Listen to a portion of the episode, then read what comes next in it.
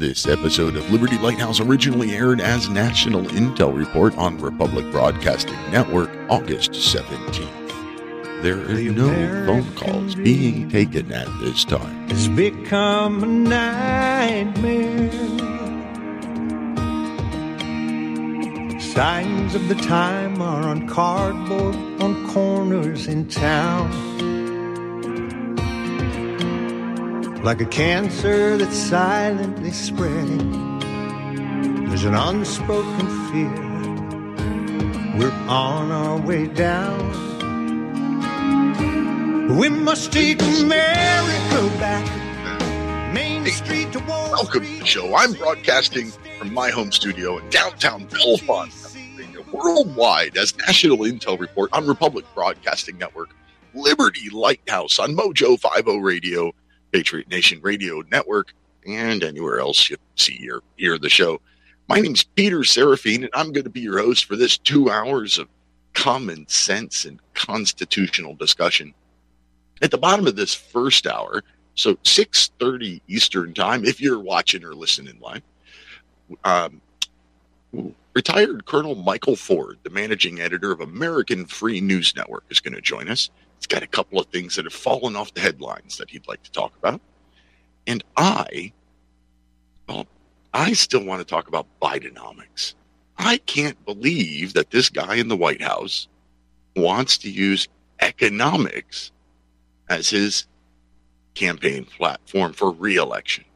I brought it up last week, but I didn't get very far with it because this is a live call-in show, and sometimes the calls pull us from one side to another. So let's start there. If you'd like to join the program, get your voice on the radio, call in to five one two, two four eight, eight two five two.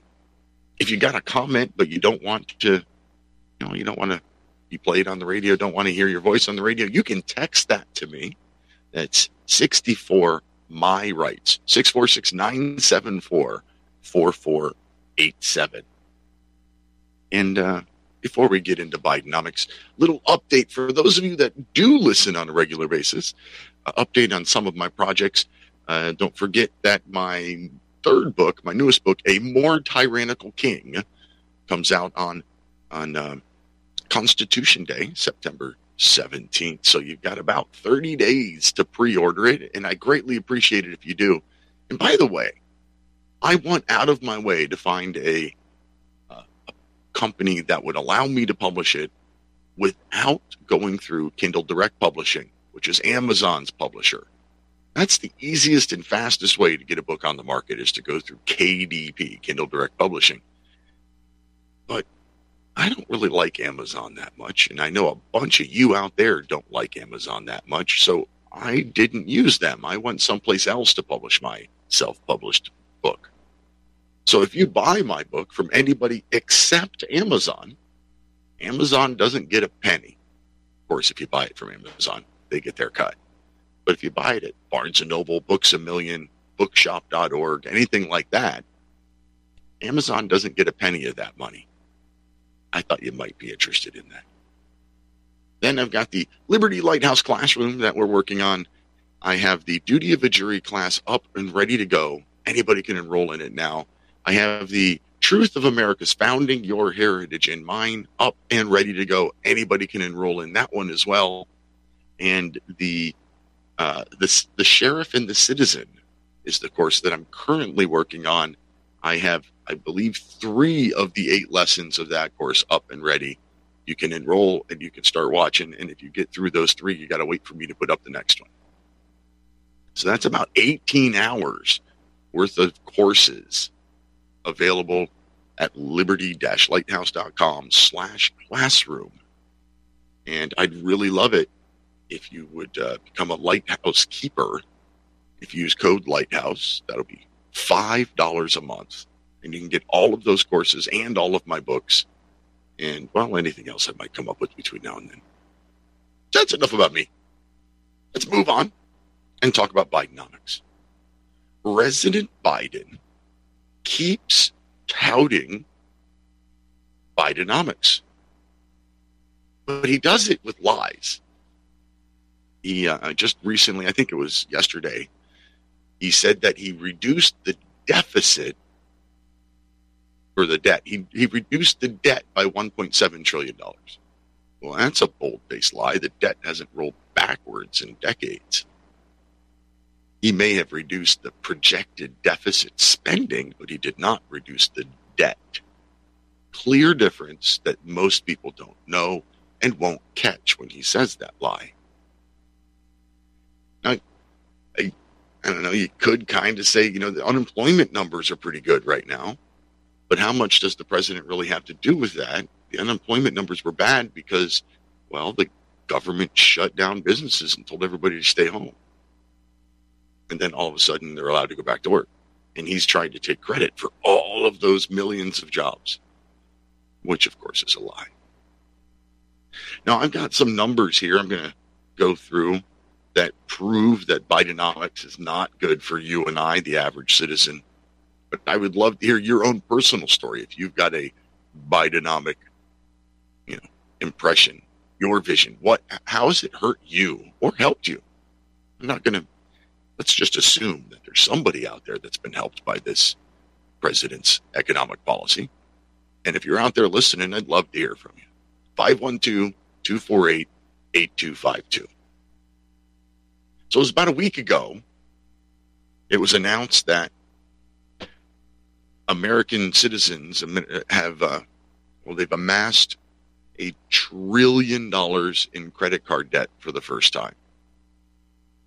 Now, why would we have a trillion dollars in credit card debt if the economy was good? If we were doing great, oh, yeah, we're fine, we wouldn't be using credit cards the way that we're using credit cards. That's one thing. Another one that was really bad, and has gotten a little better, was natural gas. Now, if you don't use natural gas, you might not know this, but natural gas is sold by the thermo unit because, you know, it expands and contracts with the temperatures, so they can't use, you know, cubic feet. So they use this, this thermo unit. They shorten to a therm.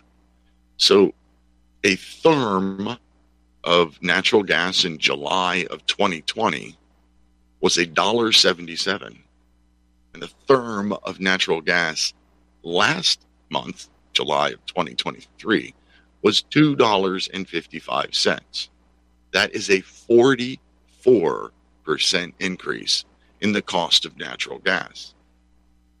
So if you heat your home with natural gas, like I do, that's going to hurt come winter. Now, it's not as bad as last year.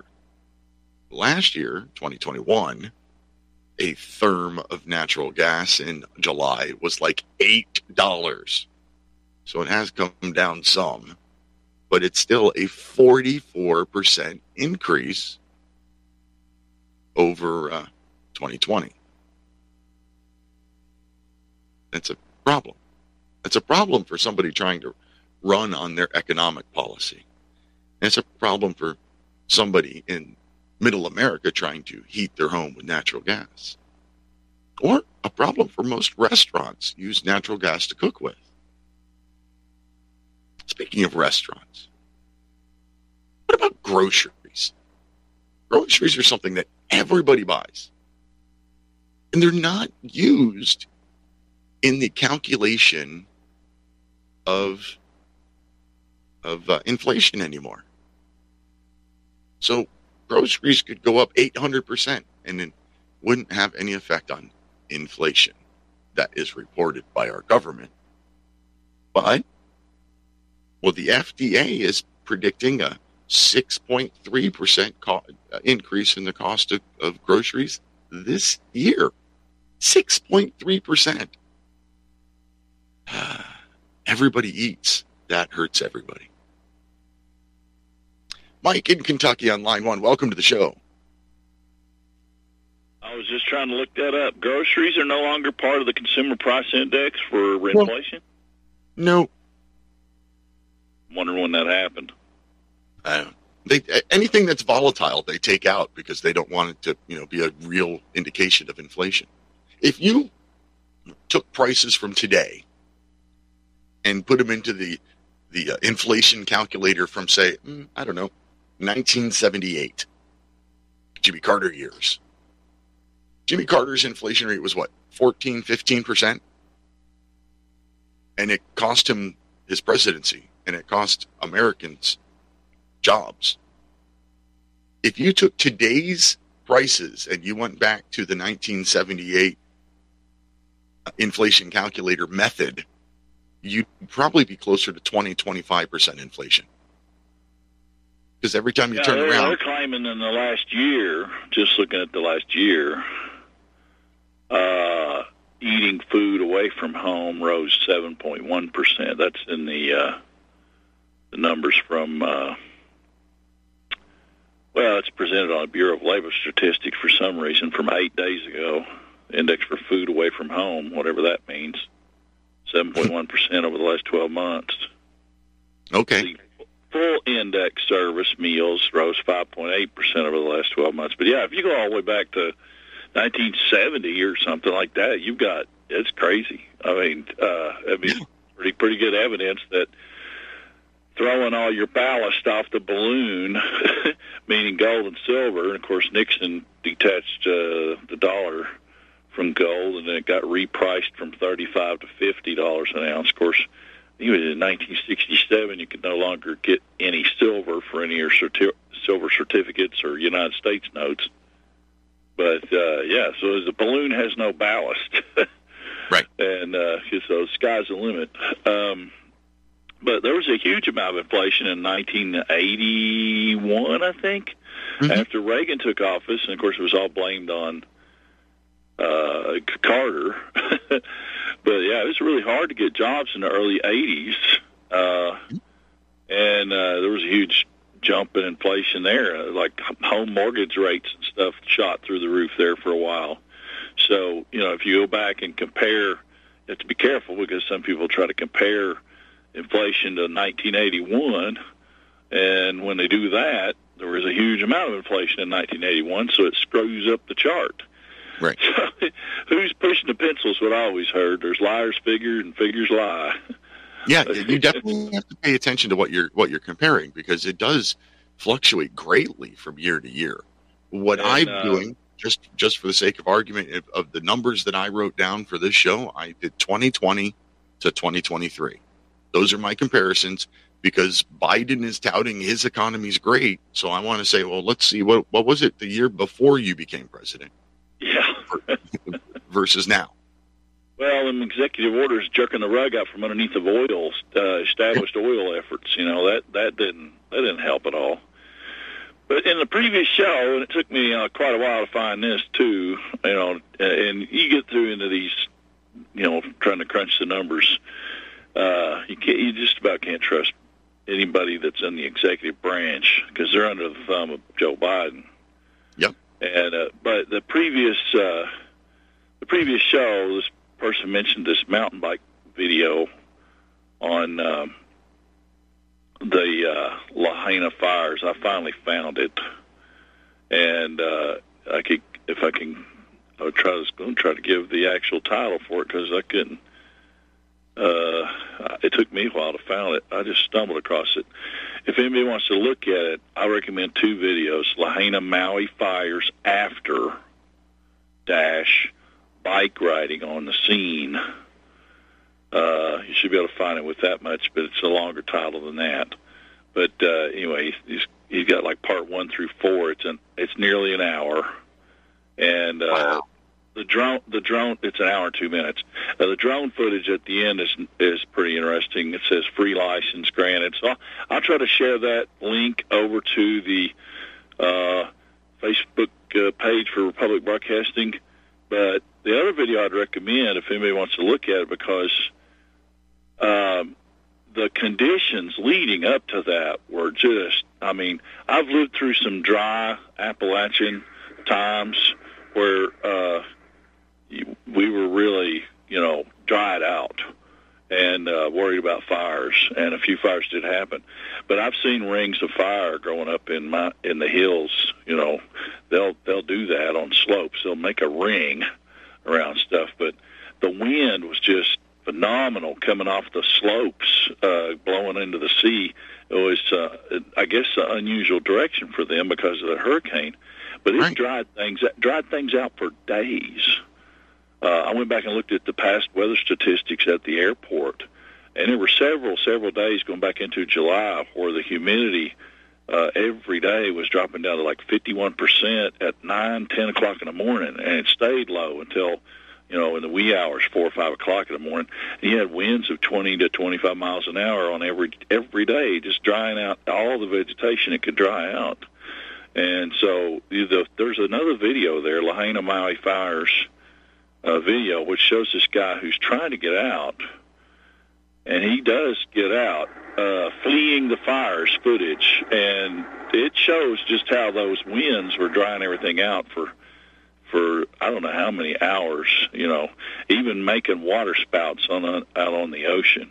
Yeah, this I mean, video is like forty-one, forty-one minutes, so...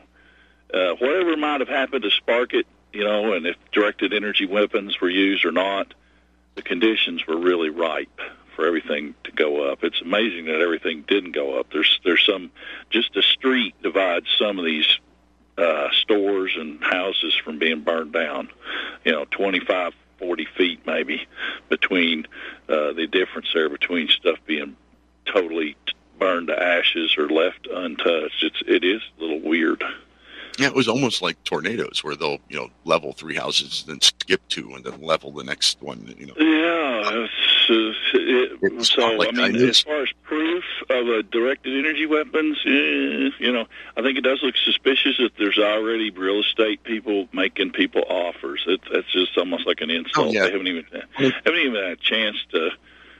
to it, uh, if you go back and look, there's, uh, if you really want to run down the conspiracy route, Um, uh, Hawaii recently passed some law that, uh, you know, government can't ever own this land unless something catastrophic happens. Oh, boy. Hey, now, there's already accusations that uh, the governor and some officials in Hawaii are basically handing over uh, a lot of this land to the United Nations. Yeah, I don't know about that. You know, there's all kinds of stuff flying around. I, I try to look and weed out the stuff that's unprovable. Stuff, a lot of stuff that's unprovable. But the conditions for this fire were were really prime. Oh yeah, it was definitely all set up and ready to go, and just needed a spark. And uh, yeah. whether that spark was natural or man-made, we may never know. Yeah. Well, I've seen stuff like a hay bale catch on fire in the oh, yeah. sunshine. So you don't even need, you know, if you've got a composting... Uh, Spontaneous uh, combustion. Mass, biomass that's dry on the outside and the inside is composting, it'll actually catch on fire on a dry, sunny day with a little bit mm-hmm. of wind, just like blowing on a you know piece of steel wool or something, man. It'll go up. And uh, there's, you know, so it, it, lightning could be another issue that I haven't see, heard hardly anybody talk about. But the only anyway, one I heard... I, huh? The only theory I've heard repeatedly was the uh, the power company leaving leaving the grid electrified, even though there were like ridiculous. That's what this guy's driving underneath the power co- lines that are so low they hit the top of his car. Uh, the um, um, the video, uh, he, and I don't know if he's in relation to Michael Herzog. It's uh, Jonathan Herzog.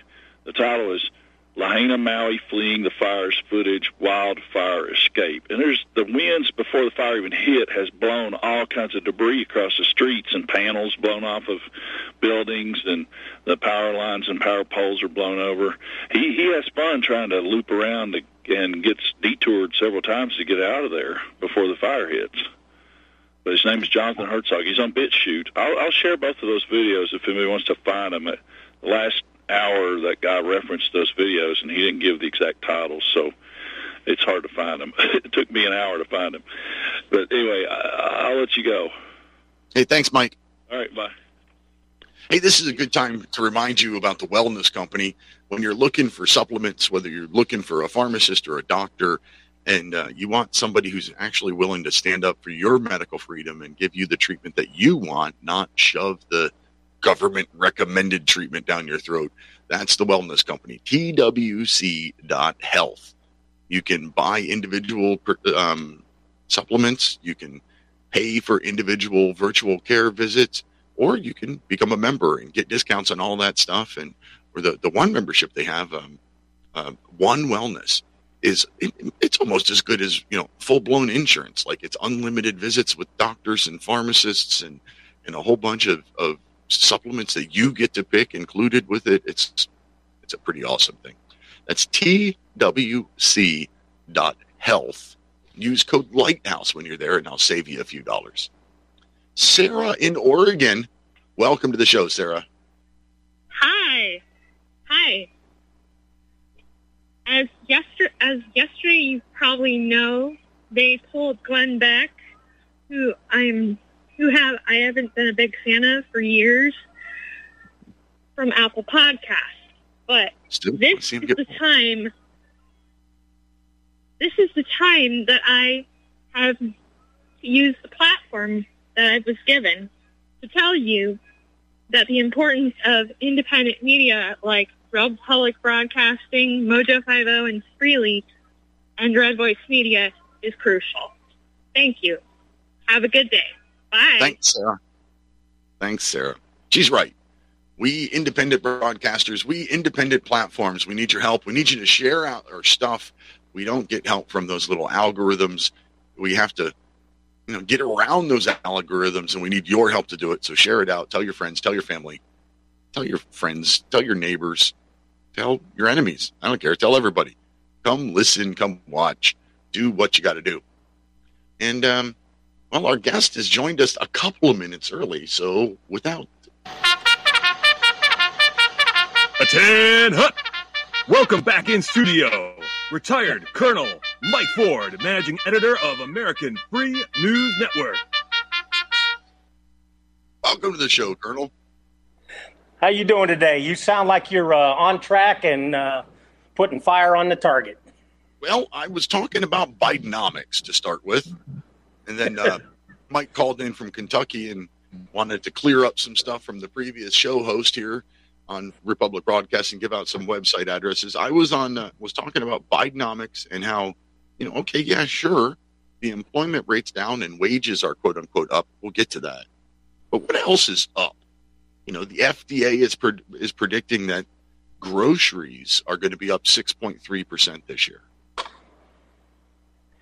Well, first of all, you can't use economics and Biden in the same county, much less the same sentence. But before I get into any of that, I need to talk to your listeners about something real quick. There's a real sharp guy named Pete Serafine who not only, although he's not real pretty on the air and doesn't sound all that great, he is a great writer. And he has p- produced a couple of really outstanding articles for American Free News Network. And two of them I would I would I would definitely recommend to uh, the audience here. One is about jury nullification, which I think is an important power that American citizens have. They're not allowed to say those words when they're on a jury, and they're not allowed to admit that they believe in that. But when you get put on a jury and you know things are going down the wrong track and the government is doing the wrong thing, then it is your duty as an American to say not guilty. The other thing that our, our, our gracious host did was publish another article on uh, American Free News Network talking about compelling state interest. And you'll hear this in a lot of Supreme Court decisions, that we can limit your rights because the state has a compelling interest. Now, I've done a Google search, and I've read through the entire Constitution multiple times, and I discovered something that your host here tonight has discovered and was very good at articulating. Compelling state interest or compelling interest appears nowhere in our Constitution.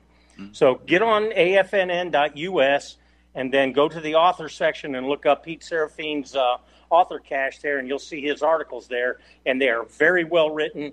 And like I said, what he really needs to be doing is running the A F N N site, because he's not really pretty enough for video. All right. Well, with that, I think it's time for a commercial break. We'll be back in three minutes so I can come back and be insulted by my guest again.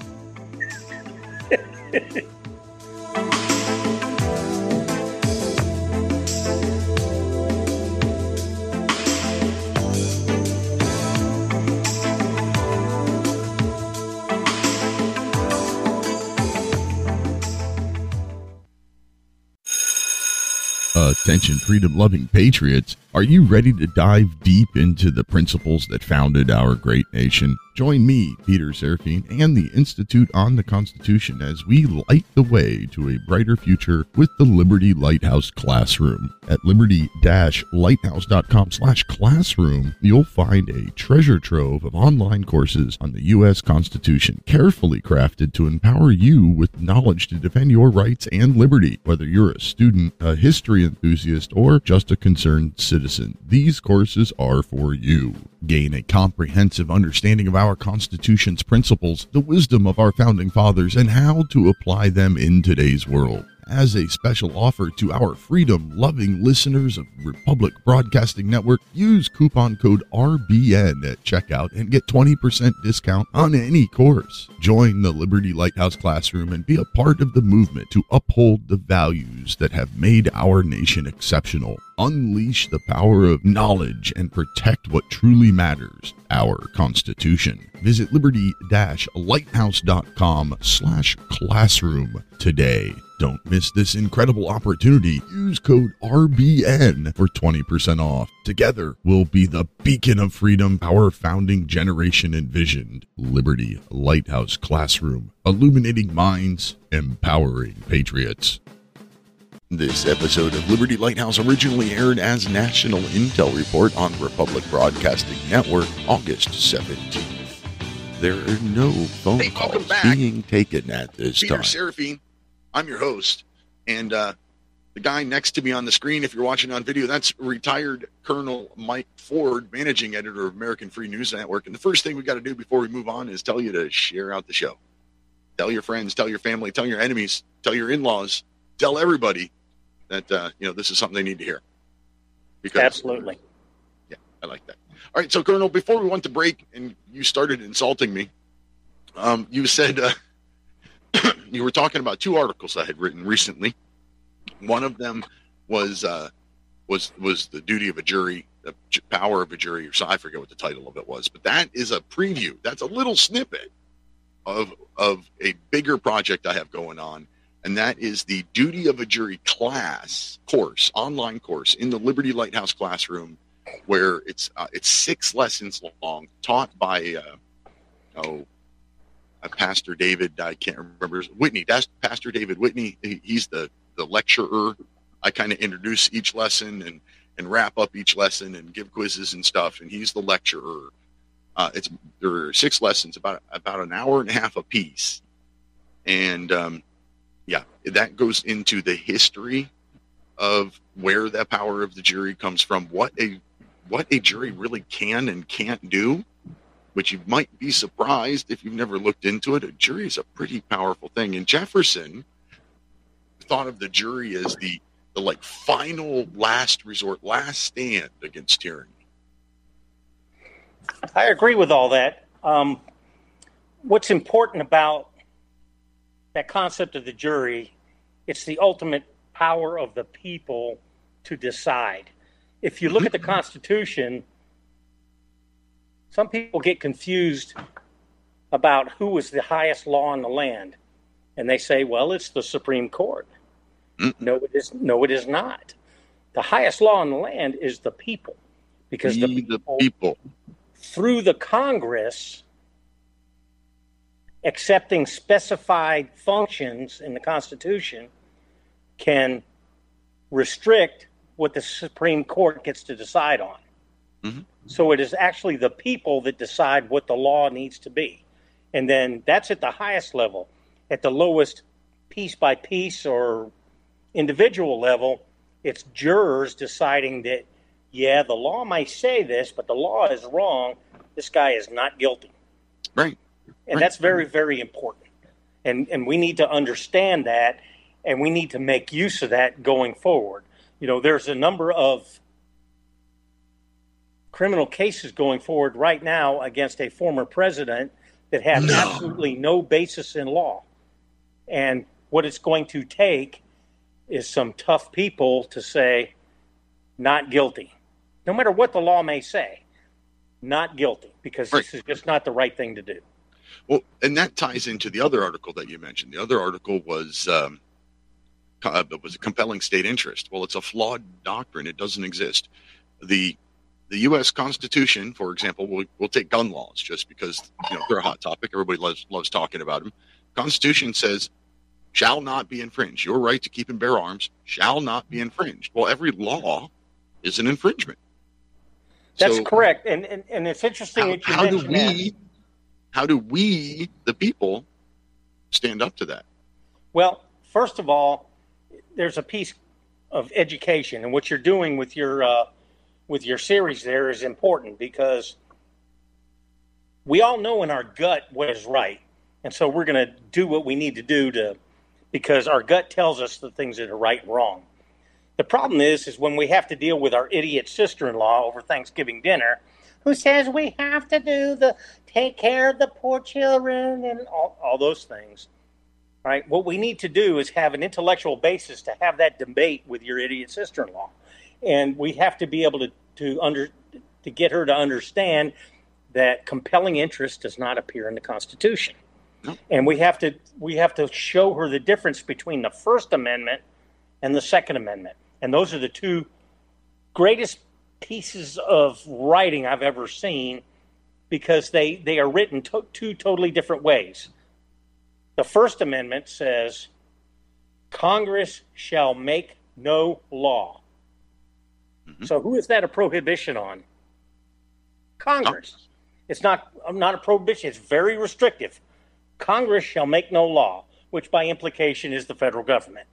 Okay, which means states may make such a law, no matter what they say with this devolvement or whatever they're calling it this week. Right. Now, well, now they okay. go to the fourteenth Amendment and the Incorporation Doctrine. And, and, okay, know, but but doctrine is not is not constitutional law. Okay, the fourteenth Amendment says everybody is protected by the Constitution. Well, the, you go back to the Constitution and says Congress shall make no law. Right. Now, the Second Amendment says shall not be infringed. Now, you'll have all the idiots out there talk about, well, what about nuclear weapons and tanks? Yep. Well, first of all, nukes are covered under a different different deal, so that, that's that's just childish thinking. And yes, we're allowed to have tanks. You're allowed to have fully functional tanks with armor-piercing, discarding sabo rounds in them. Mm-hmm. Point of fact, up till and after the Civil War in these United States, the War of Northern Aggression, actually, The the most powerful weapon of mass destruction was held entirely in civilian hands. That's called the armed merchant raider. Okay, the privateers. It, okay, the privateers, and it could devastate a coastal town. So please don't tell me that the founders never intended for powerful weapons to be handed, held in the hands of civilians. I'm sorry, but th- that was exactly, exactly what they intended. Exactly. Well, what I'm I, what I'm trying to point out In, in that article is the, the two clearest statements in the entire Constitution, the two most unambiguous, clearest things in there are Congress shall make no law and shall not be infringed. But because of court precedents and the Supreme Court and tyrants in black robes, they've come up with this whole idea that, well, if there's a compelling state interest and you narrowly tailor the law to impact as little as possible, then okay, I guess we can let you infringe on the Second Amendment. Or- yeah, I've seen that written in the Constitution, haven't you? Oh, yeah. Yeah, yeah, yeah it's right there. You know, that we can narrowly interpret. No, it's not. Well, but the two articles that you bring up tie together. If exactly. you understand that the that, that it the Constitution says shall not be infringed, and then somehow you end up on a jury where there's a gun charge involved because somebody illegally possessed a gun or something like that, and you know in your heart that that particular gun law is unconstitutional, don't convict them on that particular charge. It is your duty to say not guilty. Right. It is your duty as an American. It's, right. it's, and nobody knows this. Like, they don't teach you the power of a jury. Anyway, we got way off track of where we where we started this evening. Mind if we go back to where we were? Sure. All right, so we're going back to Bidenomics. However, again, you all know this. If you if you are new to the show, it is a live call-in broadcast. Feel free to call in with your questions, comments, concerns, accolades, and insults. five one two, two four eight, eight two five two. So talking about Bidenomics, this guy in the White House wants to, you know, continue his run to the White House based on his economic record. So again, comparing twenty twenty, the year before this guy became president, to today. The median home price in twenty twenty was three hundred twenty-two thousand six hundred dollars. Wow. The median home price today is four hundred sixteen thousand dollars. So in two years, the median the, the median price of a home in our country has gone up twenty-nine percent. Now, and if that's not bad enough, the thirty-year fixed interest rate used for mortgages in twenty twenty was three point one percent. And in twenty twenty-three is seven point six five percent. So in two years, the interest rate to buy a house has gone up two hundred twenty-four percent. So when you take up the house itself and you raise it by twenty-nine percent, and then you raise the finance charges associated with buying that house by two hundred twenty-four percent, what do you think that does to your monthly payment there, Colonel? Well, and then add some other stuff on there. Because one of the things that I did, starting with the Obama administration, is monitor the price of gasoline. Mm-hmm. And the way you do that is you monitor it at the same one, two, or three stations over time. And one of the things that I did was start monitoring when Obama says, well, you just can't, you can't drill your way to, you can't get below two dollars a gallon. Well, guess what? Under Biden, it was above two dollars a gallon. Under Donald Trump, at the same two gas stations that I watched in this area of the great state of Alabama, Roll Tide, Ricky Bobby, um, it was one dollar and eighty-nine cents. Yep. That was the average. one dollar and eighty-nine cents. Okay. That was sub. In fact, I never heard, by the way, I never heard anyone volunteer to apologize to Sarah Palin or Michelle Bach- Bachmann for saying that it was possible to uh, to get sub two dollars gas, and they all badmouthed them and said they were idiots and it would never happen. But it did, and it stayed that way throughout the duration of the Trump presidency. And well, now, Obama also said that you'd have to have a magic wand to get a uh, a gross domestic product above four percent. Well, now, he was right, but the ma- magic wa- wand is called, hold on, this is a big secret, don't tell anybody, the free market. How dare you say that on my show? Don't tell anybody. All right, so, so you were talking you were talking about gas prices. So again, I you know, I'm I'm doing this stuff. I have the gas prices from Inauguration Day for Mister Biden and today. The the, the national average from triple A for both those days. But I I don't want to leave the housing thing yet. Well, no, hold on. Because there's more. Mm-hmm. So you're some guy who's working himself silly. He's got a day job where he's getting whatever the average wage is for a semi-skilled profession. But he decides to go out and do something else in order to bring in some money because he loves his wife, he adores his kids, and he wants to get them out of an apartment and into a house in a backyard with a swing set so he can play with his kids. So he decides to drive for Uber or commute to some other place or whatever. Mm-hmm. So what you have done by these gas prices, okay, is double his commute cost. And? And that's on top of what it takes to get into the house anyway. So he's getting smacked twice just in that regard by what Joe Biden has personally done. Because let's not forget this.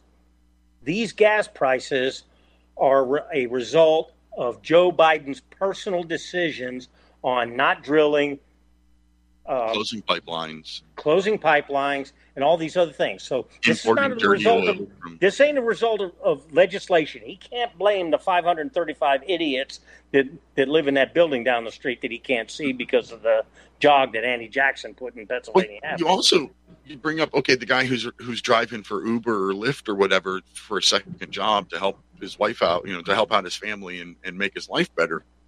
Joe Biden also now taxes that money a lot more than he than before. It of course he did, be, because he wants to make them be, get unionized, which yeah, which just, will take more of their money from them. It, it used to be that you could make, I, I don't remember the exact number, like seven thousand dollars or something like that before you had to start making um, uh, tax payments on it. They dropped that to six hundred dollars. I drove for Uber for a year just because, well, I think I say my claim is I wanted to get out of the house a little bit and do something different. Her Majesty says she wanted me out of the house. Okay, whatever. You pick your story. But I drove for Uber. I will tell you right now, for somebody that wants to pick up a decent amount of side money and has a decent work ethic, you can make some decent coins. Now, if you want to show up, you know, wearing, you know, ugly shorts, flip-flops, and look ugly like me, yeah, you might not get so much money. But if you want to show up, you know, professionally, your vehicle clean and all that, you can make some decent money, unless you live in California where they want to unionize you and do all kinds of other things and actually destroy the individual business owner model. Mm-hmm. So once again, Democrats take something that's really good and, and hurt everybody involved, the guy that's trying to deliver the service and the customer that would like to receive it. Yep. All right, going back to the home price. Home okay. prices are up twenty-nine percent. Interest rates are up two hundred twenty-four percent. If you take that, you know, twenty twenty price house of three hundred twenty-two thousand six hundred dollars and you do a three point one percent mortgage and you do it on the whole thing, no down payment at all, three point one percent on three hundred twenty-two thousand dollars, your monthly mortgage payment is one thousand three hundred seventy-seven dollars and fifty-five cents. That would be the finance cost of a medium median home in twenty twenty. So now today, median price house is four hundred sixteen thousand dollars at seven point six five percent interest. You do the same thing, thirty years at seven point six five percent. Your mortgage payment is now two thousand nine hundred fifty-one dollars and fifty-eight cents a month. And so, and Joe Biden has made it harder for you to get that two thousand dollars. Yep. So he's killing so you, you two ways. Your mortgage payment went up two hundred fourteen percent on the median house in this country. And your ability to get the money went down what percent? Let's get there. I haven't quite got there yet. That's on here too. So you were you were talking about gas just a second ago before we get to gas. You know, we're, we've been talking about houses here, and everybody wants to own a house, and now is not the time to do that. But when you do get your house, you're going to want a firearm. And when you own a firearm, you need right to bear insurance. You need a concealed carry insurance if you're going to own a firearm. And right to bear is the most affordable insurance on the market. And if you use code LIGHTHOUSE when you visit protect with bear dot com, I'll get you ten percent off. Plans start at eleven dollars a month. You will get locked in at eleven dollars a month. That will never increase. And yes, they are probably going to have to increase their rates here pretty soon because of the Biden, Biden economy. But you will be locked in at eleven dollars a month. Save ten percent off of that with code LIGHTHOUSE and at protect with bear dot com. All right, gas. You mentioned gas. You know what gas price, the national average regular price per gallon on January twentieth, twenty twenty-one was? You don't know? Nope. I know what it is. I, I know what it is down at this local station I looked at today, three forty-nine. two dollars and thirty-nine cents was the national average on Inauguration Day. Okay. And that was after already going up. It was one dollar and eighty-six cents on Election Day. And then as soon as Biden got elected, everybody started, you know, sphincters tightening and, and prices started going up immediately. By Inauguration Day, it was up to two dollars and thirty-nine cents. Today, the national average price, according to triple A, for a gallon of gas is three dollars and eighty-seven cents. It's one dollar and forty-eight cents higher. Now, it is still down from the five dollar high, and that's what Biden will, will claim as his victory. Well, we're we're down almost almost two whole dollars from the high last year. I'm like, yeah, but you're still a dollar forty-eight higher than when you became president. There's a uh, saying that goes along with that. You don't get to claim credit for putting out a fire that you set. You're right. I, I, I, I was hoping that was where you were going with that. Never know with you. Great minds um, think like mine, by the way, just so you know. So these were just some numbers I wanted to talk about in regards to Bidenomics. Natural gas is up forty-four percent. F D A is pre- is predicting groceries to go up another six point three percent. Mortgage payments are up two hundred fourteen percent. Mortgage interest is up two hundred twenty-four percent. Home median home price is up twenty-nine percent, and a gallon of gas is up one dollar forty-eight. Oh, and the American populace has a trillion dollars in credit card debt for the first time. Like, but wages went up too, right? Well, technically, yes. The The average wage did go up between twenty twenty and twenty, and right now you, it went up four point five percent. Woohoo! My paycheck went up by four point five percent. Now I can, maybe I can go buy that house that went up by twenty-nine percent. Or pay for a tank of gas that went up by however much. Or right, or, or go buy that gallon of gas that went up one dollar forty-eight. have, have you noticed that the inflation rate doesn't uh, doesn't consider energy or food? Yep. They don't consider energy or food because they're both very volatile. Well, duh. That's exactly why they should be considered. Those are the things that eat away at our wallets more than anything else. They're you know, average. If I was a detective, I'd call that a clue. Yeah. Anyway, I'm getting tired of of uh, picking on Biden about Bidenomics. What do, what do you want to talk about here, Colonel? Well, a couple of things I'd like to talk about is what's not being talked about. A week or so ago, we were talking about child trafficking, and we were talking about the fact that, oh my goodness, the nominees for certain general officer positions haven't been confirmed by the Senate, and we were talking about a bunch of other things, and all of a sudden those have disappeared. Why aren't we talking about child trafficking? Could it be that it's a serious issue, and it's a and an issue that's being enabled by Democrats? Why aren't we talking about Senator Tommy Tuberville of the great state of Alabama, Ricky Bobby, Roll Tide, when he is doing his constitutional duty to discipline the military? If you look in the Constitution, it says the Congress shall have the power to discipline the Army and the Navy. Okay? They make rules. And what he has done is he has withheld Senate confirmation of flag officers mm-hmm. and what they call senior executive service, which are civilians, civilian equivalent of generals. Now, because let's be, let's be fair the to Secretary the Secretary of the Defense is has decided to disobey U S law. Let's be fair to the senator. He is not outright denying doing it. He will only do it one at a time. He is, and, and, and he's doing it correctly, because from my foxhole, all flag officer promotions should be handled individual. General officers are a cut above, you know. All right. All right. And for through, those that are not military, the flag officer is the, was it oh seven and above?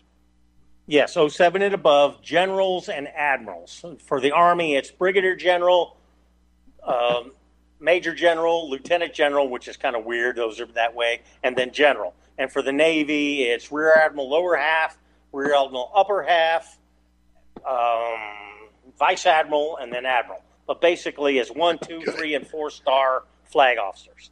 Okay? And he is withholding those promotions, and he's withholding those confirmation of those positions because the Secretary of Defense is violating the law.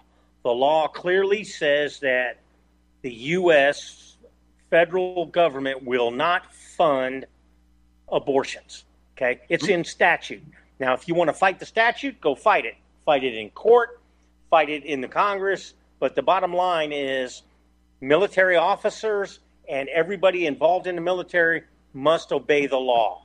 If I, as a commander, when I was a brigade commander, violated such a law, my sorry butt would be underneath Fort Leavenworth. It wouldn't be in Fort Leavenworth. It would be underneath Fort Leavenworth. And that okay? law has been around so, for a very long time, which is why all sir? of the money – I said that law has been around for a very long time. That's not a new thing. It has. It That's has. why all it's of the not, money that went to new. Planned Parenthood was supposed to be segregated off and used for other stuff and not for abortions, even though money's that, That's correct. ridiculous. But that is whatever. correct. And these people that are saying Tuberville is playing politics, wrong. The one that is playing politics is the Secretary of Defense. And the bot, and he should know better because he is a retired flag officer. Okay, he and I will tell you right now, I have about absolutely zero. I have less than zero respect for that man.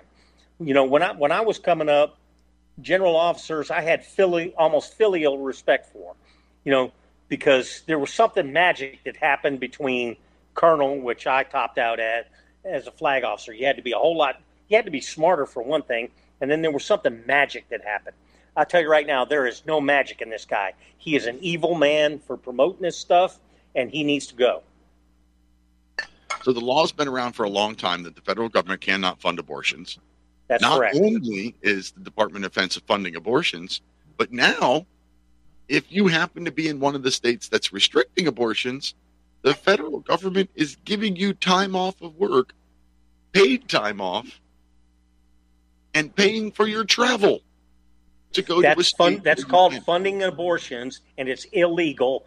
And mm-hmm. if I was a commander and did this type of thing, I would be put underneath Fort Leavenworth.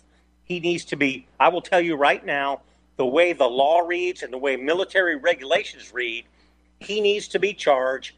And any commander that signs a T D Y order or travel order sending a female to get an abortion somewhere, he needs to be tried by U C M J. Okay, that's the, what the law reads. That's the way it works. And any commander that does this needs to be tried. And what we need to have happen is a few few honest Army officers, um, I'm sorry, military officers who are in command to start prosecuting commanders that send send females off to get an abortion and use Army military funds to do it. Okay? If they don't do it, they are culpable and they should be prosecuted under the U C M J. And so it's what, that simple. So what Senator Tuberville, is that how you say it? Yes.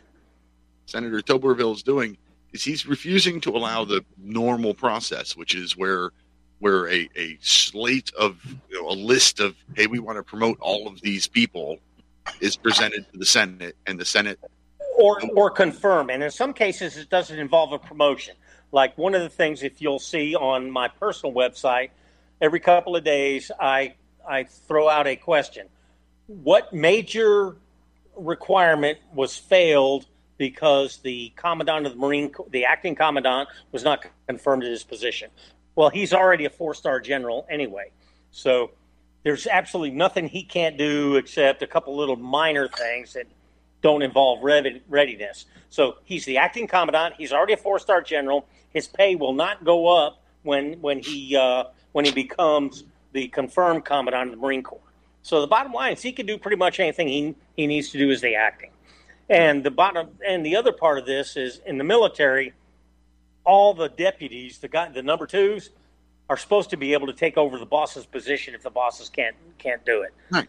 So if if you have a number two, you put him in there and he does the boss's position, and sooner or later he'll get promoted. That's just the way it is. And and and uh, the Secretary of Defense is lying through his teeth, saying that this is affecting readiness. The Secretary of the Army, who doesn't belong in that job anyway, because she is not able to to, to be part of a bayonet fight. It's all right. Through her teeth. So Secretary of Defense and the Secretary of the Army are both lying. Good to know. They hey, are. It's break time. Uh, we're sitting here with Colonel Ford from American Free News Network. We'll be back in three minutes.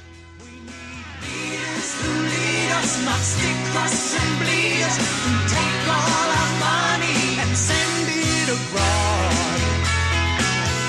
We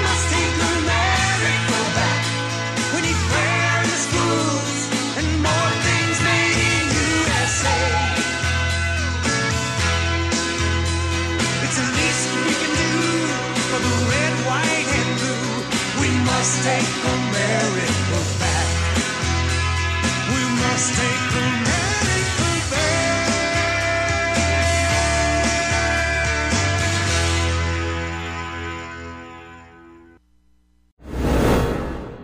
I'm Peter Serafine, and So Simple Even a Politician Can Understand is my latest book. It is a book of simple ideas that would go a long way towards fixing some pretty big problems in our government. It is an easy-to-read short book that uses common sense, something seriously lacking in our government. Order your copy for less than ten dollars wherever books are sold or at liberty-lighthouse.com slash books.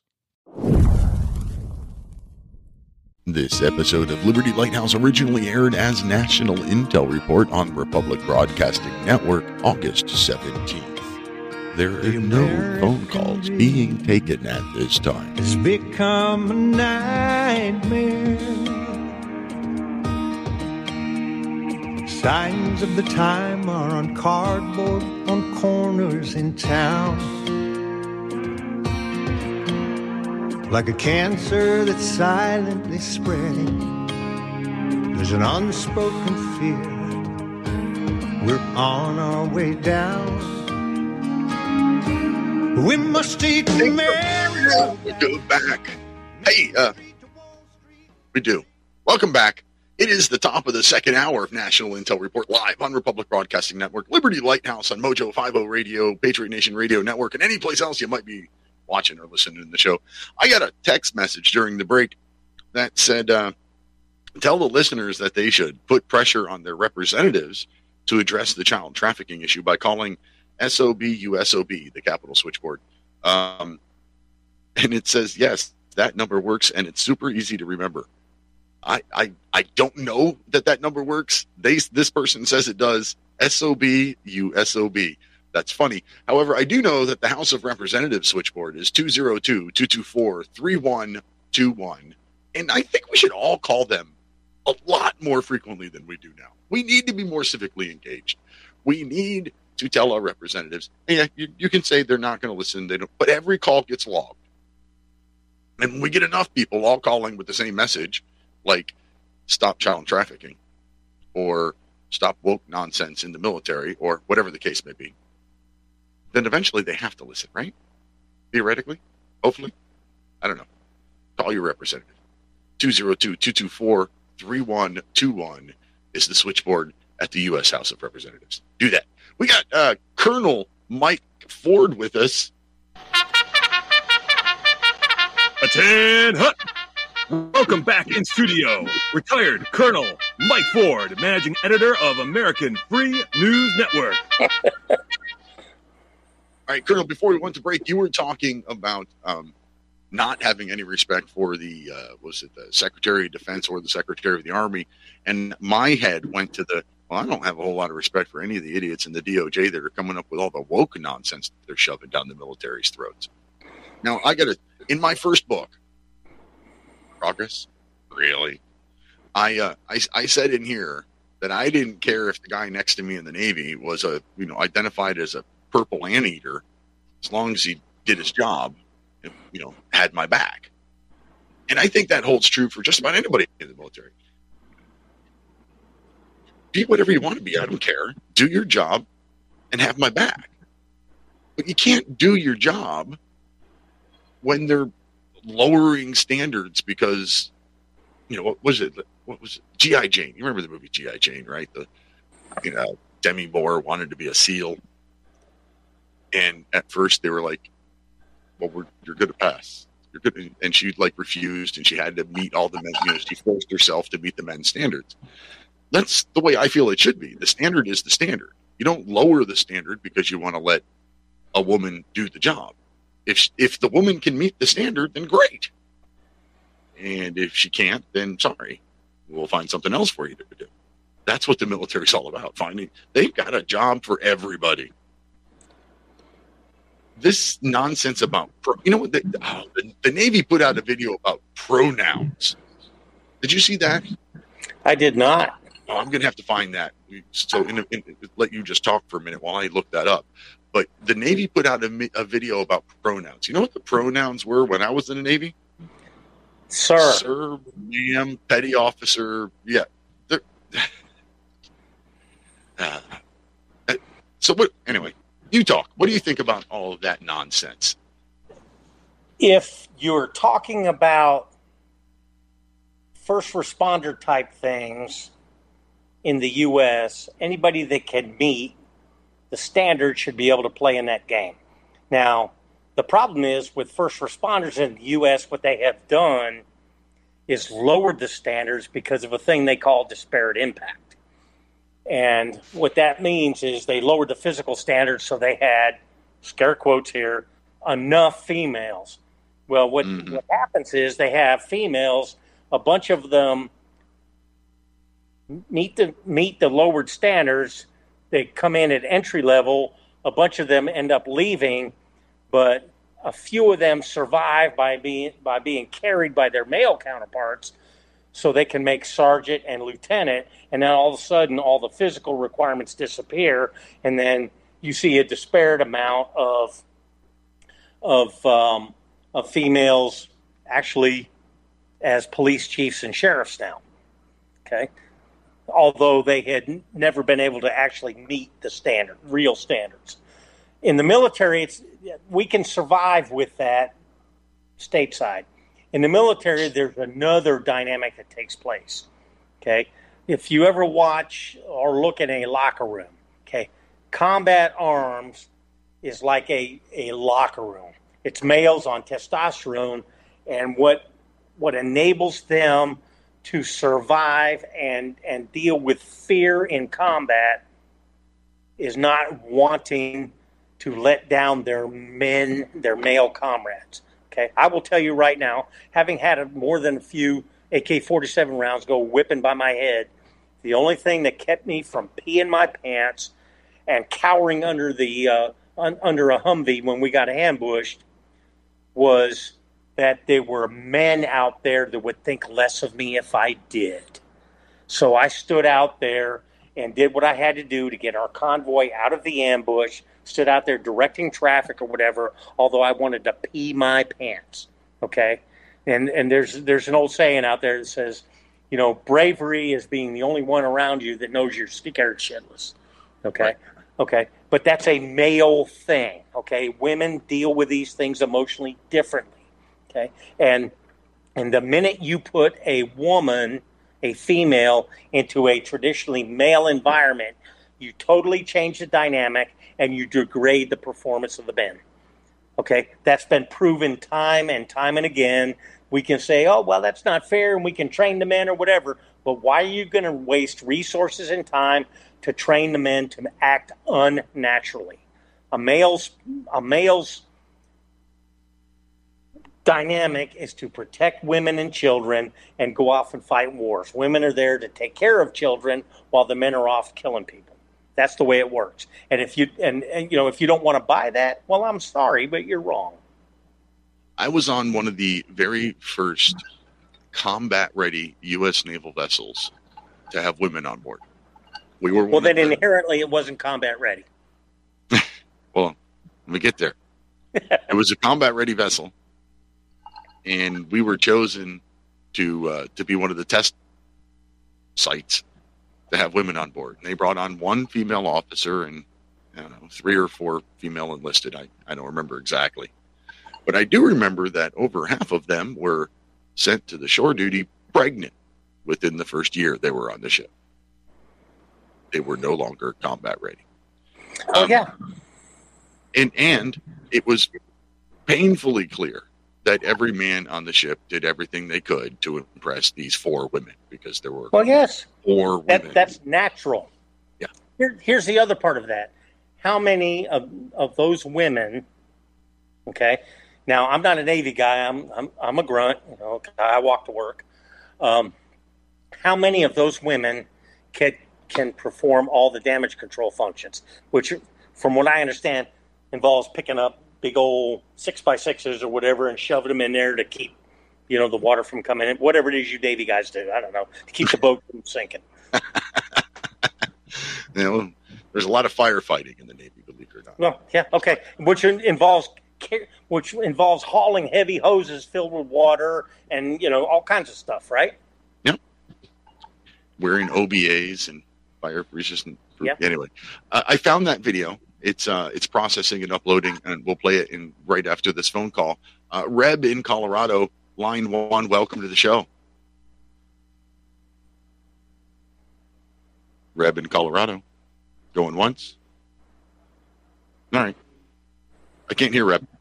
Um, the, uh, the the person who texted me the number S O B U S O B, it's, it said they just called it. It's eight seven seven S O B U S O B to, to reach the Capitol switchboard. That's awesome. eight seven seven S O B U S O B. uh, okay, I got to write that down. All right. And here is the Navy's video about proper pronoun usage. Hi, my name is Johnny, and I use he, him pronouns. Hi, and I am Kanchi, and I use she, her pronouns. And we're here to talk about pronouns. pronouns. What is a pronoun? A pronoun is how we identify ourselves apart from our name, and it's also how people refer to us in conversations. Using the right pronouns is a really simple way to affirm someone's identity.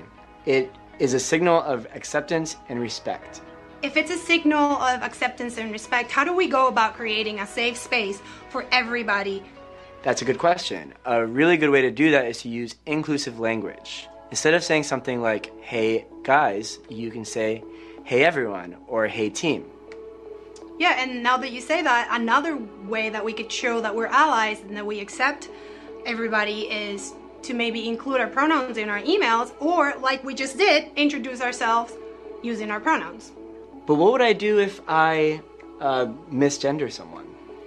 I think the first thing to recognize is that it's not the end of the world. You correct yourself and move on, or you accept the correction and move on.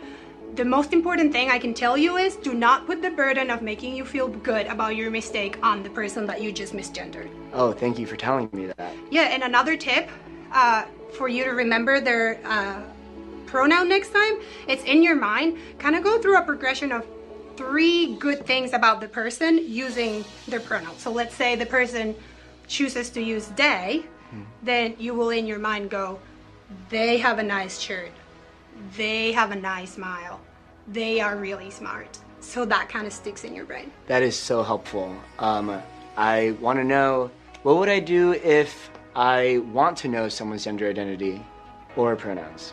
The most important thing is do not pressure anybody into giving you their pronouns. Some people may be going through the process of discovery and they are not ready yet to tell you what their pronouns are, and that's okay. So I should just lead with my pronouns and they may follow or not, and if they don't, then I can just continue to use gender-neutral language. Yes, exactly. Just to share something with you that happened uh, the other day at a cookout I was at, we were uh, talking about pronouns, and somebody was disagreeing with how different people um, see themselves as different pronouns, and the argument was, if you look like a female, then it's she, her, because that's what's normal, and if you make me call you something else, then you're infringing on my rights. And I, I was really taken aback by the comment, and I really wasn't sure how to respond, and the only thing I could really think quickly to say was, it's not about you at all, and it's mostly and ultimately about respect. It is about respect. That's an important point to make, and I think you did the right thing. I think it's important to keep it short and simple. What I would have said to help them understand better is to talk about mispronouncing names. For example, my name is Johnny, spelled J O N Y, and it's normal for someone to pronounce my name like Joni, but if I were to tell you over and over again, my name is Johnny, and you insist on mispronouncing my name, I would feel disrespected by you. Some names are very difficult to pronounce, but do you know what is very easy to pronounce? She, he, they.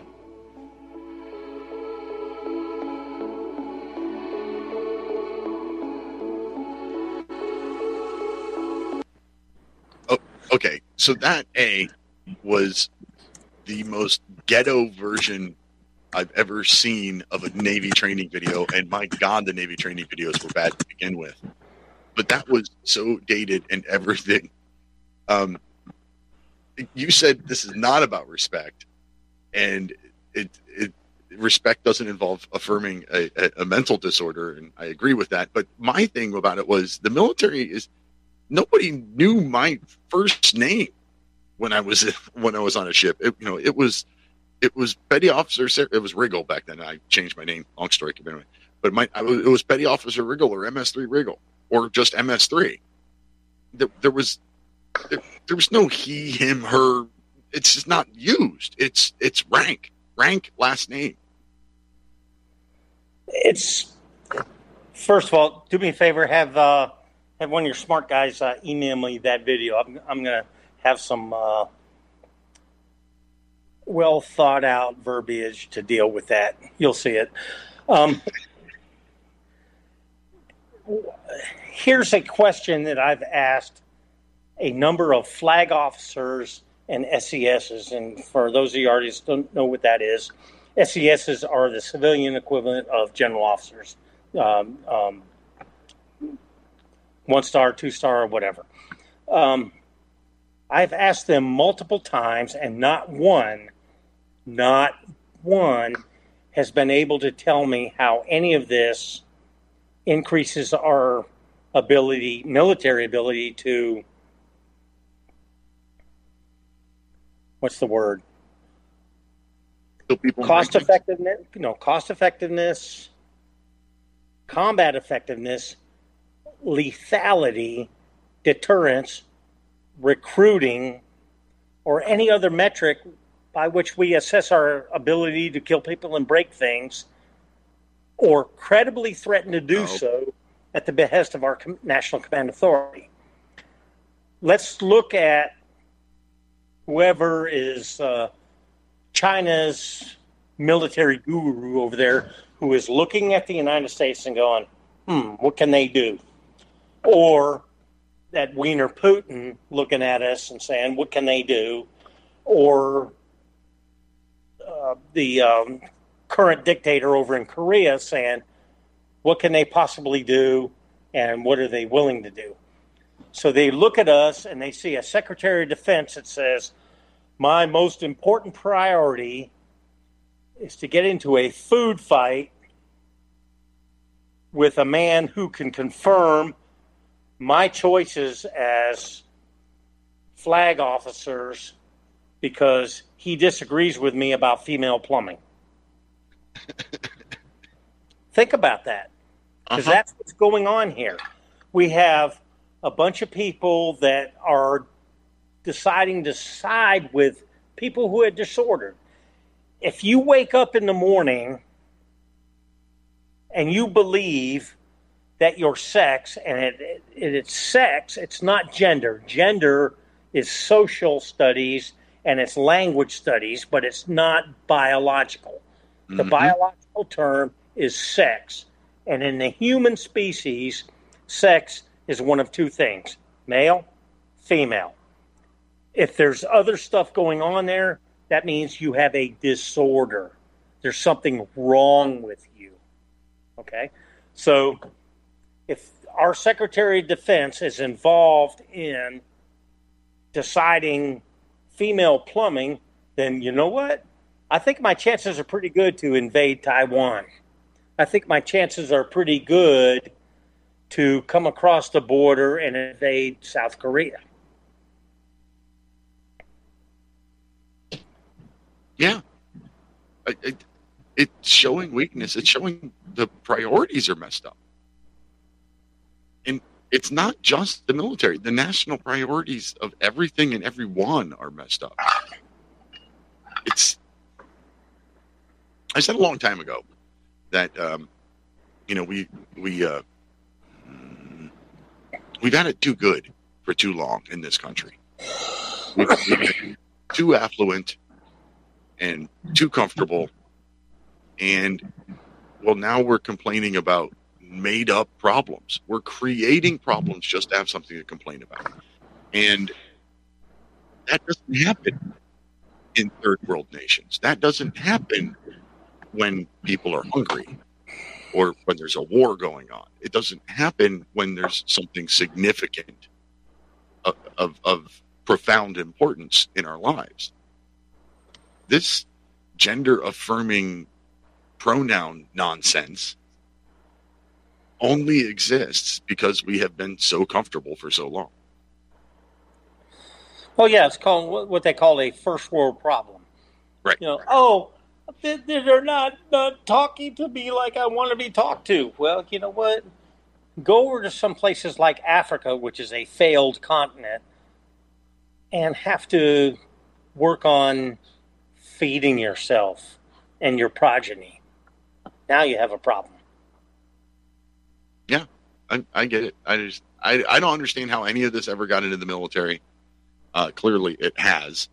Um, and I don't understand why it's been allowed to stay. Like, well, I understand that. What you have to look at is what they call the long march for the institute through the institutions. The left, for the longest time, has wanted to destroy the pillars that hold up American society. Those pillars are things like the church, the Boy Scouts, Girl Scouts, the military, all these things that people go to to get morally centered. And when they can get underneath those and destroy them, then that's what happens. I'm watching it happen in the church that I used to attend. The United Methodist Church has been destroyed by people that believe that it's absolutely normal to copulate with the same sex. Well, I'm sorry, the Bible says no. So, you know, we've had to leave that church and form our own. Same with the Boy Scouts. You know, it's okay for, you know, scoutmasters to... Uh... Oh. I don't know. The colonel just went to a blank screen. I don't know what happened. So we'll go to a phone call. Don't forget, this is a live call in two five one two, two four eight, eight two five two. Laura in Michigan on line one. Welcome to the show, Laura. Well, I really wanted to talk to the general. Oh, he's back. Colonel. Is he back? Yep, he's I'm back. I'm here. Okay. When you referred to Putin, what did you say? What did you say about him? You referred you, to Putin. You, you said something. You, you were going through the dictator in Korea and, and whatever, and you said something about Putin. I don't remember what, but you used some derogatory term for him. I don't remember talking at. about Putin. I remember talking about Kim. Yeah, you mentioned Putin, and you used a derogatory term, but I don't remember what it was. So here's okay. my point. Why did you use the derogatory term against Putin? Well, if I did, because Putin is a uh, harsh dictator, and he's... Uh, He's doing some pretty ugly stuff. In fact, um, I had an article about out about what he's doing and how it's uh, pretty close to what was going on in nineteen seventeen when uh, Tsar Nicholas got deposed. Uh, you can see that on uh, A F N N. Do you know that Putin has rebuilt thousands of churches?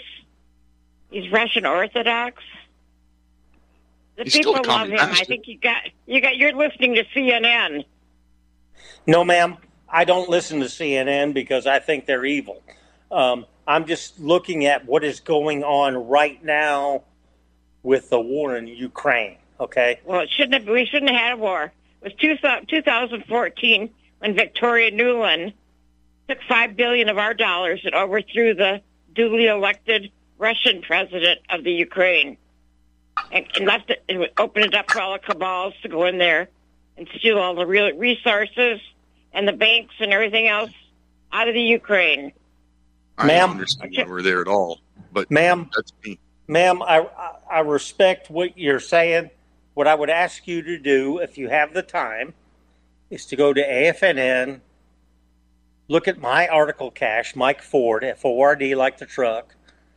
And look at the article that I, I labeled, It's Looking Like nineteen seventeen in Russia. Go ahead and have a look at that, and then come back the next time, and let's have a chat. Okay, I'm I'm being very respectful with you, ma'am, but nineteen seventeen is when the Bolsheviks took over. And they killed yes, the Tsar ma'am. and his family. Right. Yes, ma'am. I, I would yeah. ask you to go ahead and read my, read my article about that, and then let's come back and have a talk. I'm respect. I'm respectfully asking this. And the Colonel is back the, uh, what is this, the third Thursday of every month. So he'll be back again uh, on September twenty-first. I respectfully say he needs to look into Putin a little bit more and the Look, people. He didn't start you know, this war. He wants to liberate the Ukrainian people. He might want to liberate the Ukrainian people, but he's still a commie bastard. Anyway, thanks for the call, Laura. It is break time. We'll be back in three minutes. Reb, hold on if you're still there. I'll get you on the other side of the break.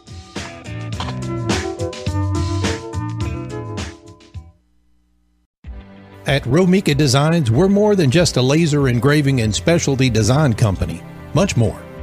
I'm Ron Phillips, co-owner of Romica Designs, and we're honored to work with our affiliates like Liberty Lighthouse to bring you professional laser engraving and customization. Great for one-of-a-kind gifts, home decor, business and specialty items, or personalized and logo designs created just for you or your company.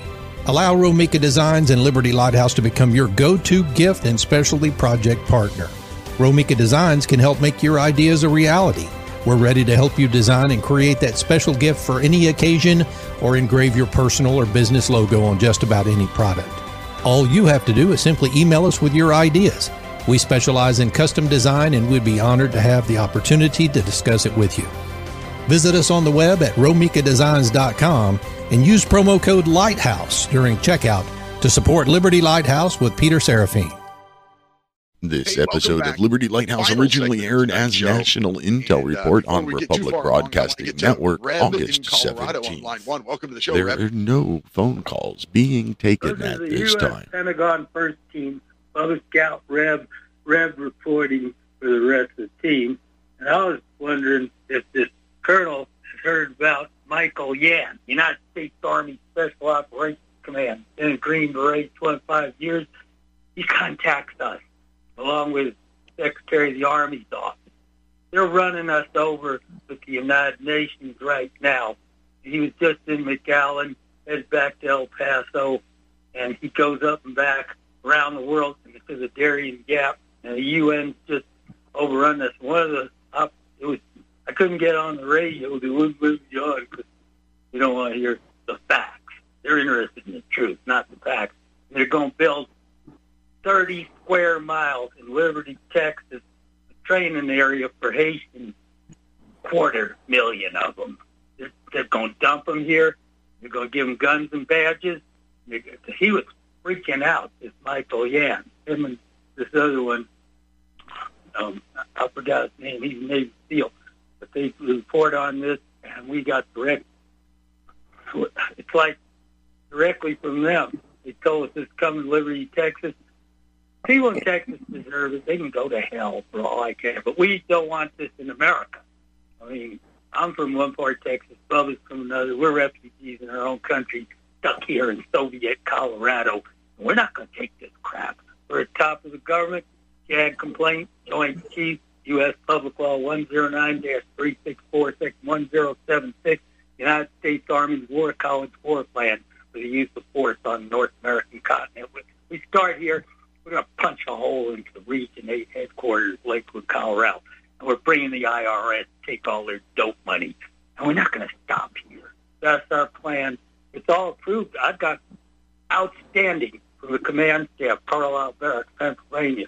I guess this Colonel General, he's heard of this before. And there's seven one seven two four five three two three two. That's the command center. Mike talked to the National Command Center.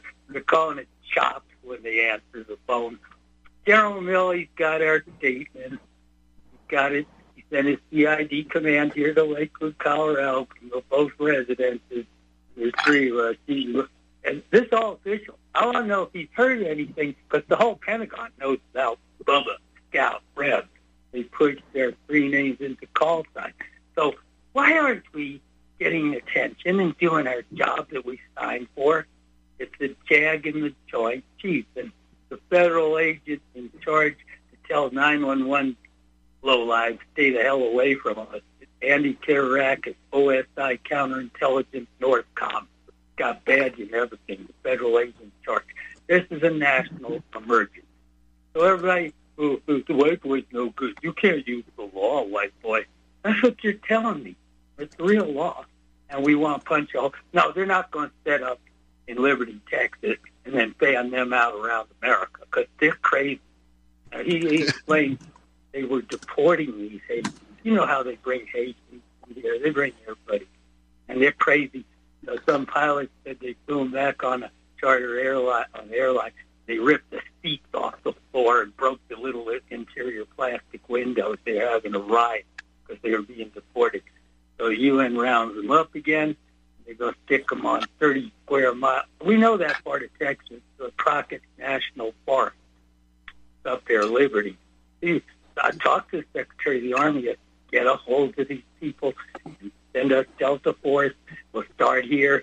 I wish, I wish they were dead. No, we're not going to take this. No, no, no, no. And we're top of chain of command now. Now, we're civilians.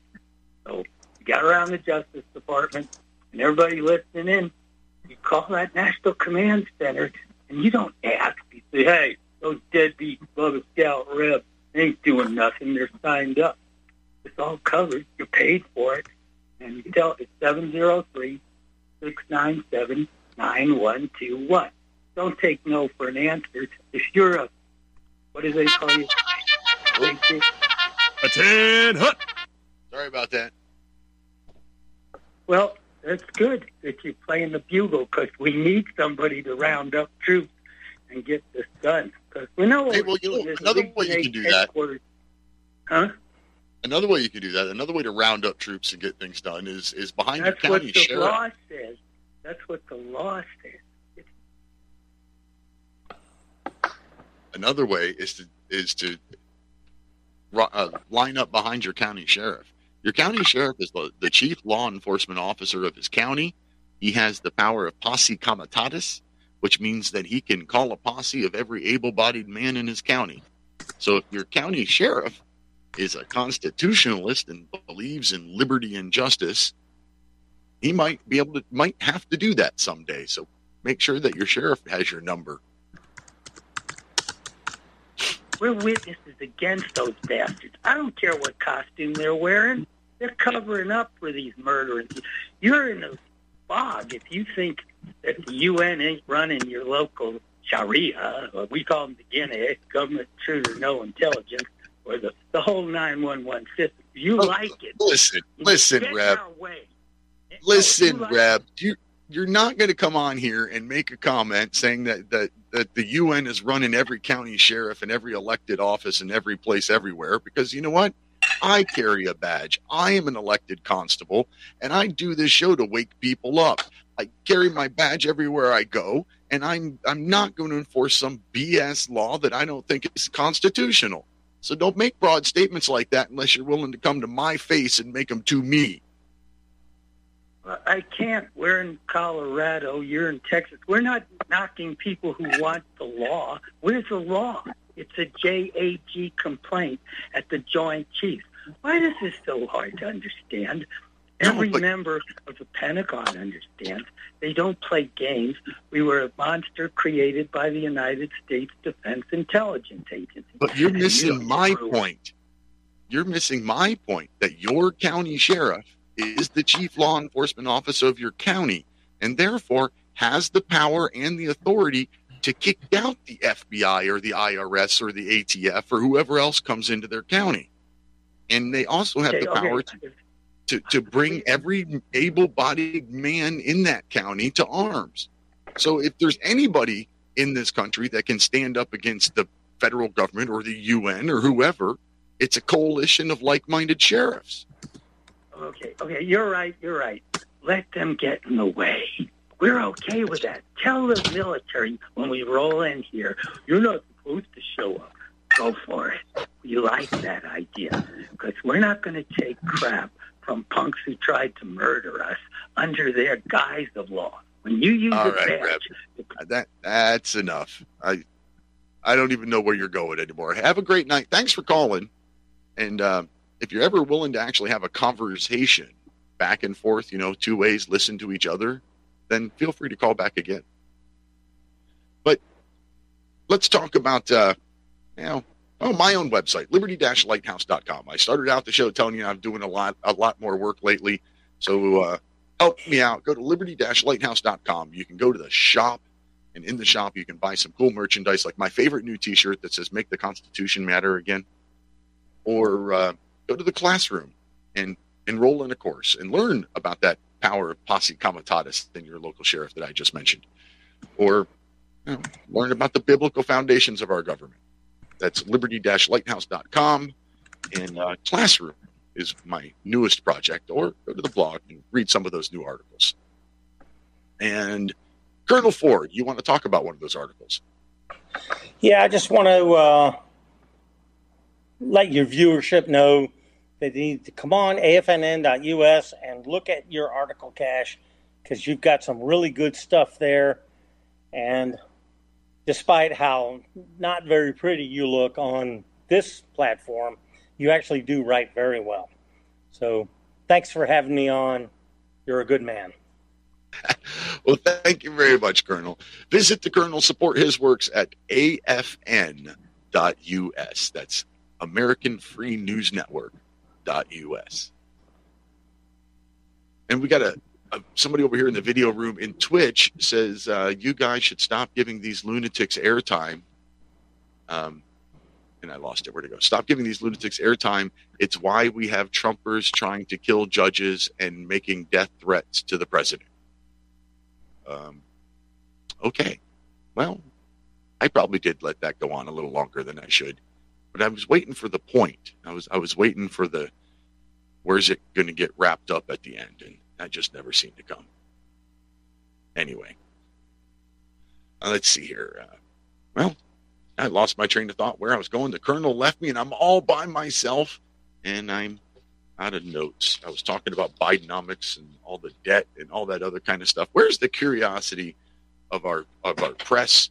Talked about that last year, last year, last week, and how the press doesn't want to doesn't want to investigate things that might look suspicious anymore. And I think it's more telling the things that the stories that the press doesn't cover.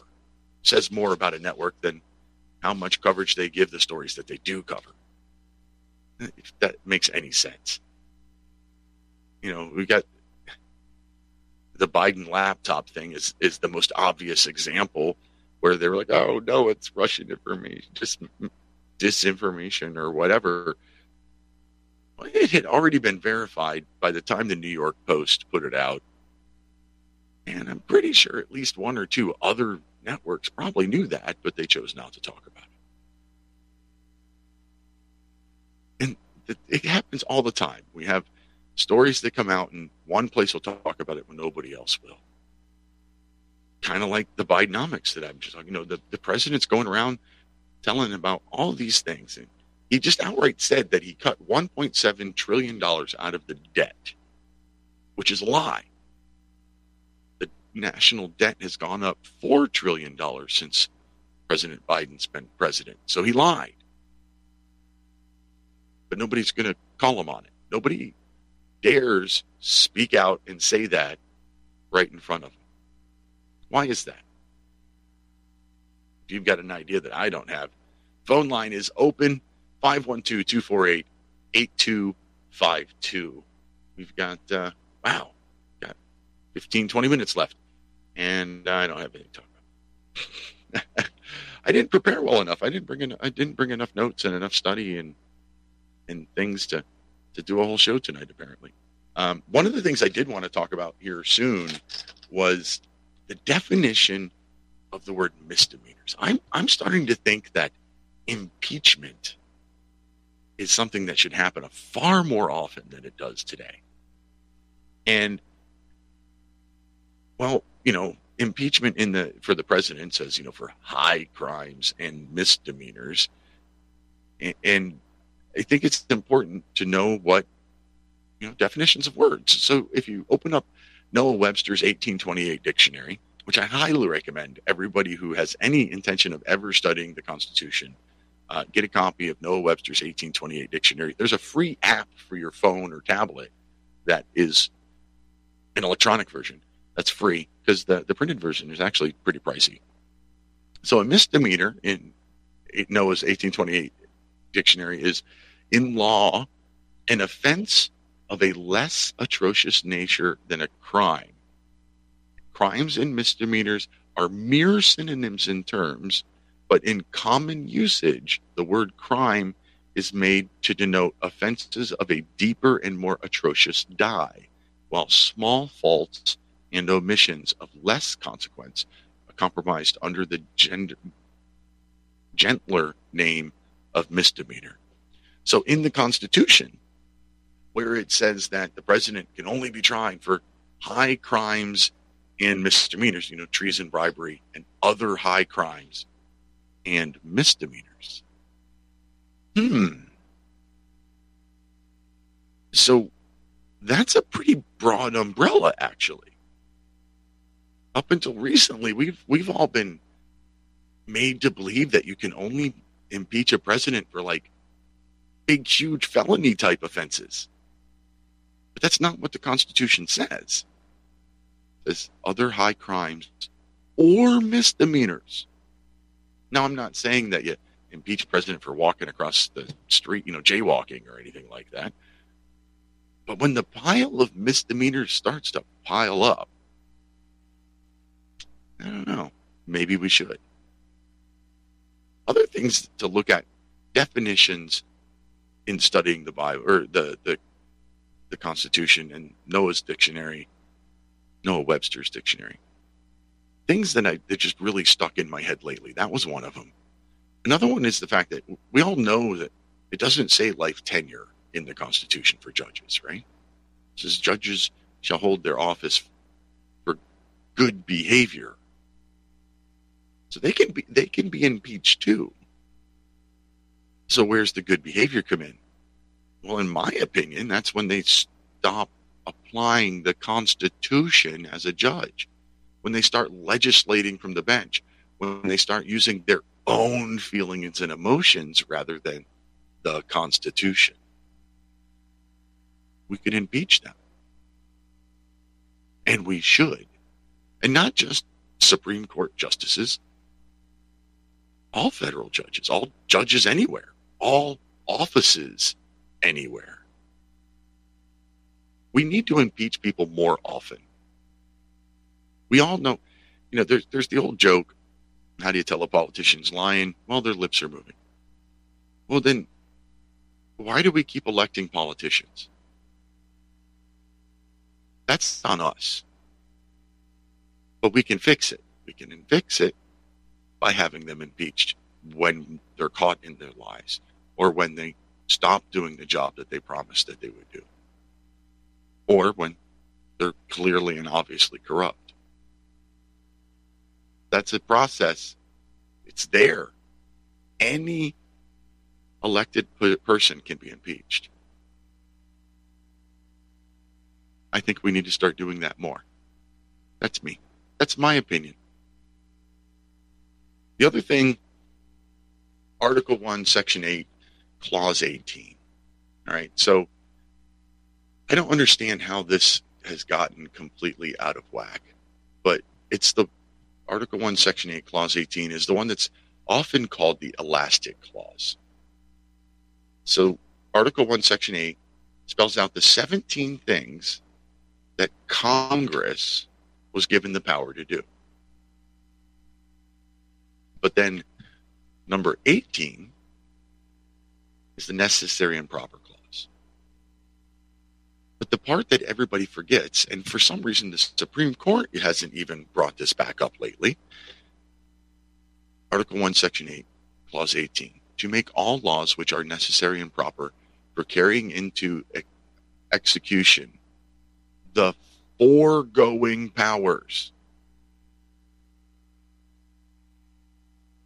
Okay, so they have the power to make all the laws necessary to carry out the seventeen things listed beforehand, necessary and proper for carrying out the foregoing powers and all other powers best vested by this Constitution in the government of the United States or any department thereof. So the necessary and proper clause, often called the elastic clause.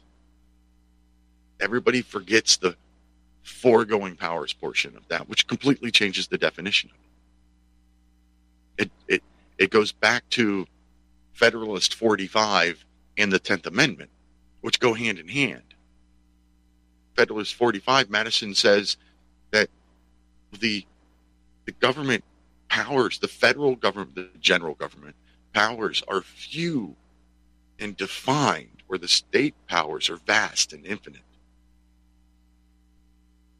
And then, of course, the tenth Amendment says that any power not in the Constitution goes to the states. Those two things go hand in hand. Why are why have we allowed our government to do what it's done? I've yet to find the answer to that. It's been one hundred and what, one hundred twenty years, one hundred forty years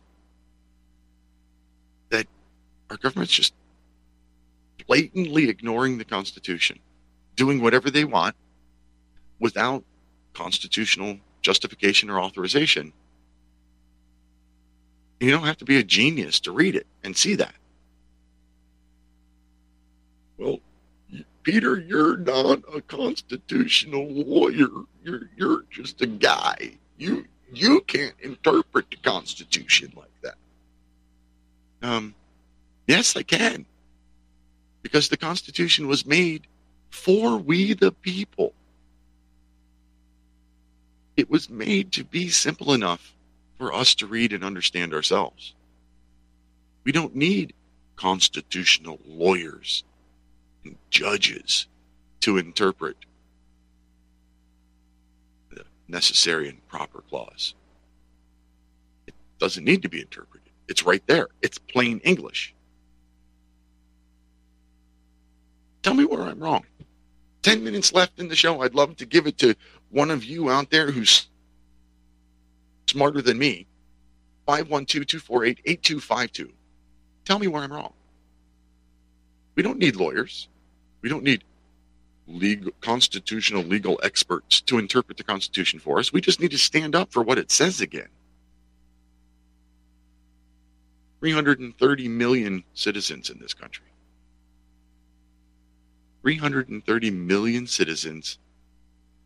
How many of them do you think have actually read the U S Constitution?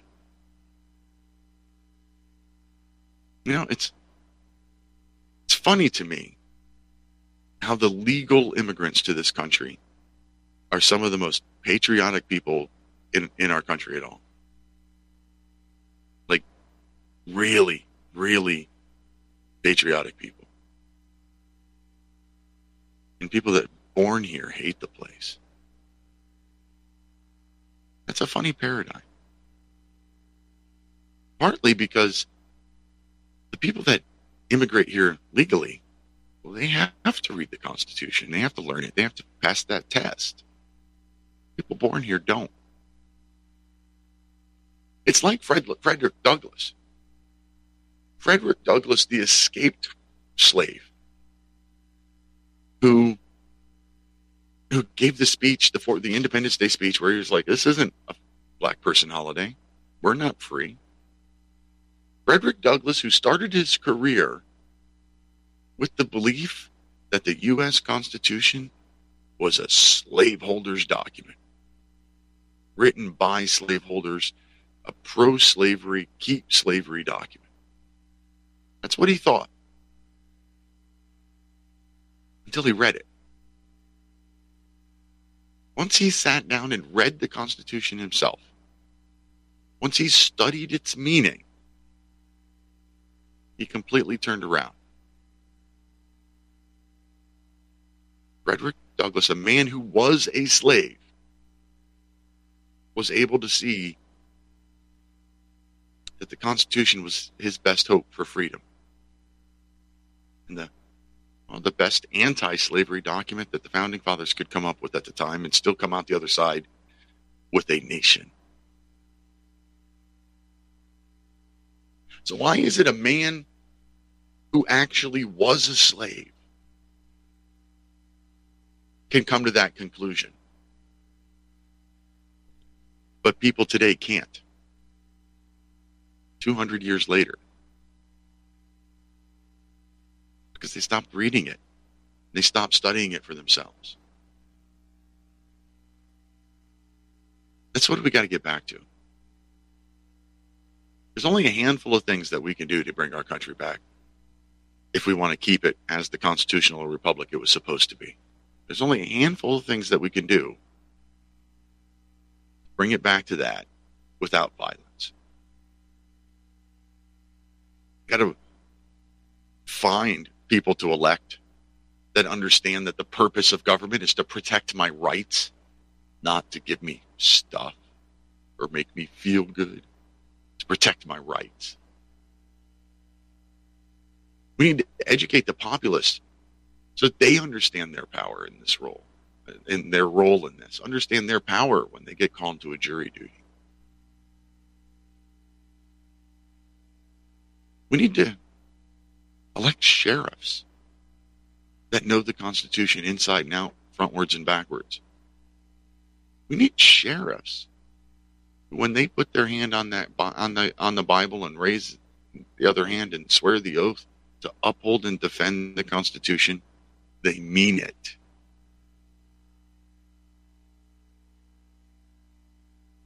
Education's number one.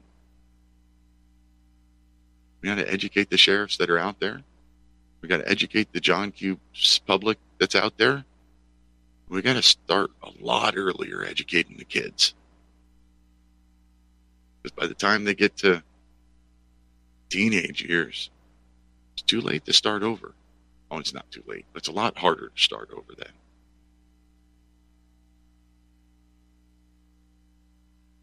What else? What else can we do? Yeah, we can call our representatives and protest and all of those things, but how much, how far have those things gotten us so far? All politics is local. Everything comes down to local. The federal government really doesn't have a whole lot of power when your local government is solid, when your sheriff is solid. You get the people in your local government to be good, strong supporters of the constitutional and the constitutional principles, then maybe you can go from your town to get your county full of those kinds of people. This is Matt Brainerd. Executive doesn't have to take the ca- catastrophe like the pandemic. I mean, it was kind of nice to have all the sheriffs standing up during the the COVID nineteen pandemic. There's quite a few sheriffs that stood up and said, I'm not going to enforce this silly rule. I'm not going to do that. Sheriffs that stood up and said there are going to be First Amendment sanctuaries or Second Amendment sanctuaries. I'm not going to stop protesting because of a mask mandate. That's a start. A lot of sheriffs started to realize that their oath is to the Constitution first. There are three thousand eighty-five sheriffs in this country. How many of them are willing to do that?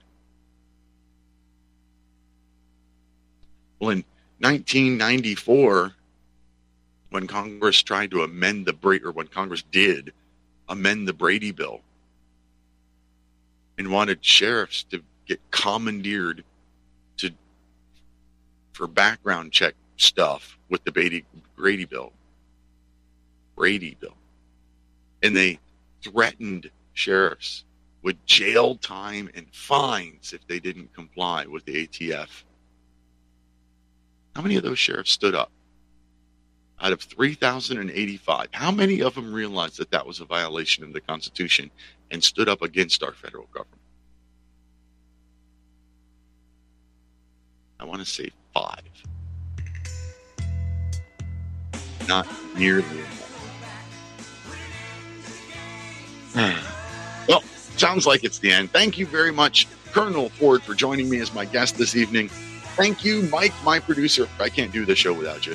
Thank you, listeners and callers. You're why we do this show.